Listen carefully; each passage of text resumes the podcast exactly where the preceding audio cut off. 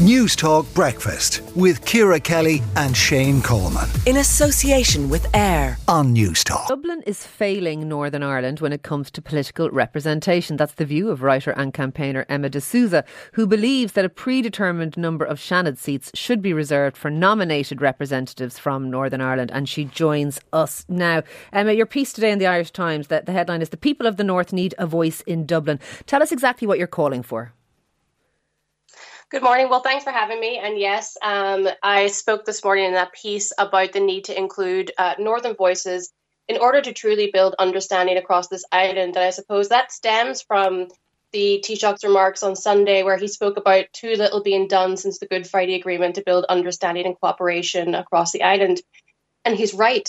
Uh, but what he failed to neglect or acknowledge is that um, the role the Irish government has played in not really including Northern voices and what we have seen is that successive um, Fine Gael and Fianna Fáil governments have failed to include Northern Ireland voices and to build that sort of concept of a shared island.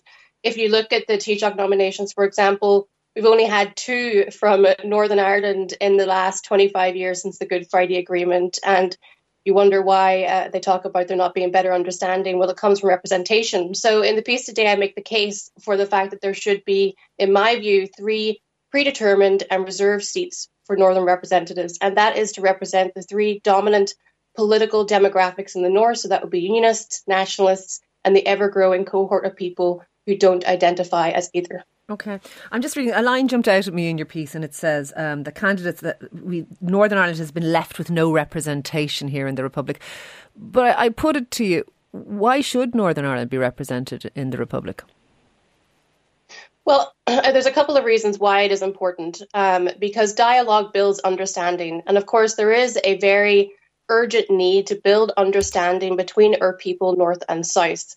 But I also think it's important that we have Northern representation around issues that are impacting the island on an all island basis. Because, yes, we are two legal jurisdictions, but there are many issues that actually impact people across this island. Look at things like climate and biodiversity.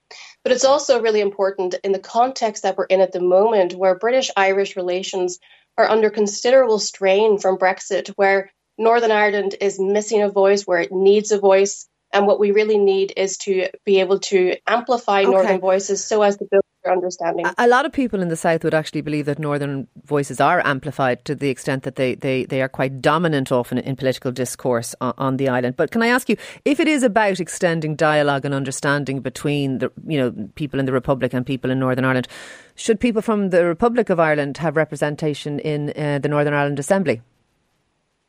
Well, first, I would put it to you that people in Northern Ireland are hardly dominant in the political conversations or discourse unless you're talking about people in the South talking about people in Northern Ireland. And I think it's really important that we actually include Northern voices, not just talk about people in the North. So it's really important to have that representation. Okay. And certainly, I think there should be better cross-border co- cooperation and better representation. So I think that political parties in the South, like Fine Gael and Fianna Fáil, should be expanding to be all island parties and look at running candidates in the North. So you would you you would welcome that again. Just with regard, uh, there's a huge amount of support here in theory in in, in the south for, for a united Ireland, as I'm sure you're aware, about sixty percent in polls.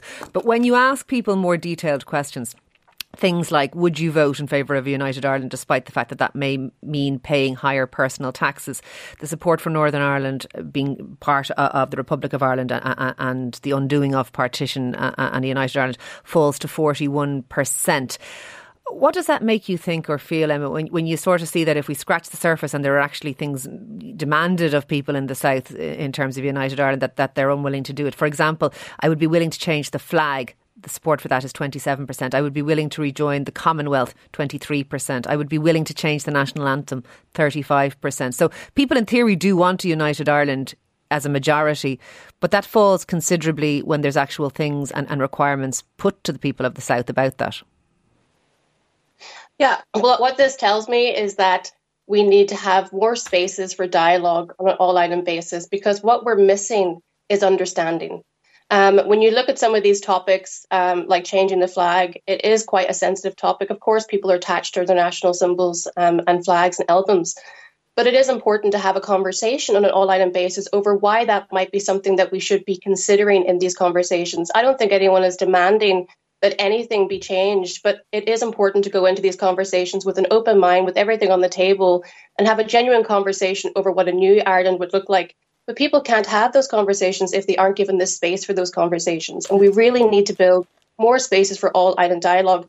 And we need to have that representation because how can we expect people to understand why that might be important for somebody in the north if they aren't hearing that? So I think that it really comes down to representation and inclusion and dialogue and space. All right. Look, thank you very much for speaking to us. A lot of food for thought there. That is Emma DeSouza there um, on that piece. And let us know. Let us know what you think about whether or not you would like to see representation from the north within the Seanad, or indeed, uh, uh as Emma pointed out, Fine Gael, Fianna Fáil, etc., running north of the border as well. 53106 at a cost of 30. Newstalk Breakfast with Ciara Kelly and Shane Coleman. In association with AIR. Weekday mornings at 7 on Newstalk.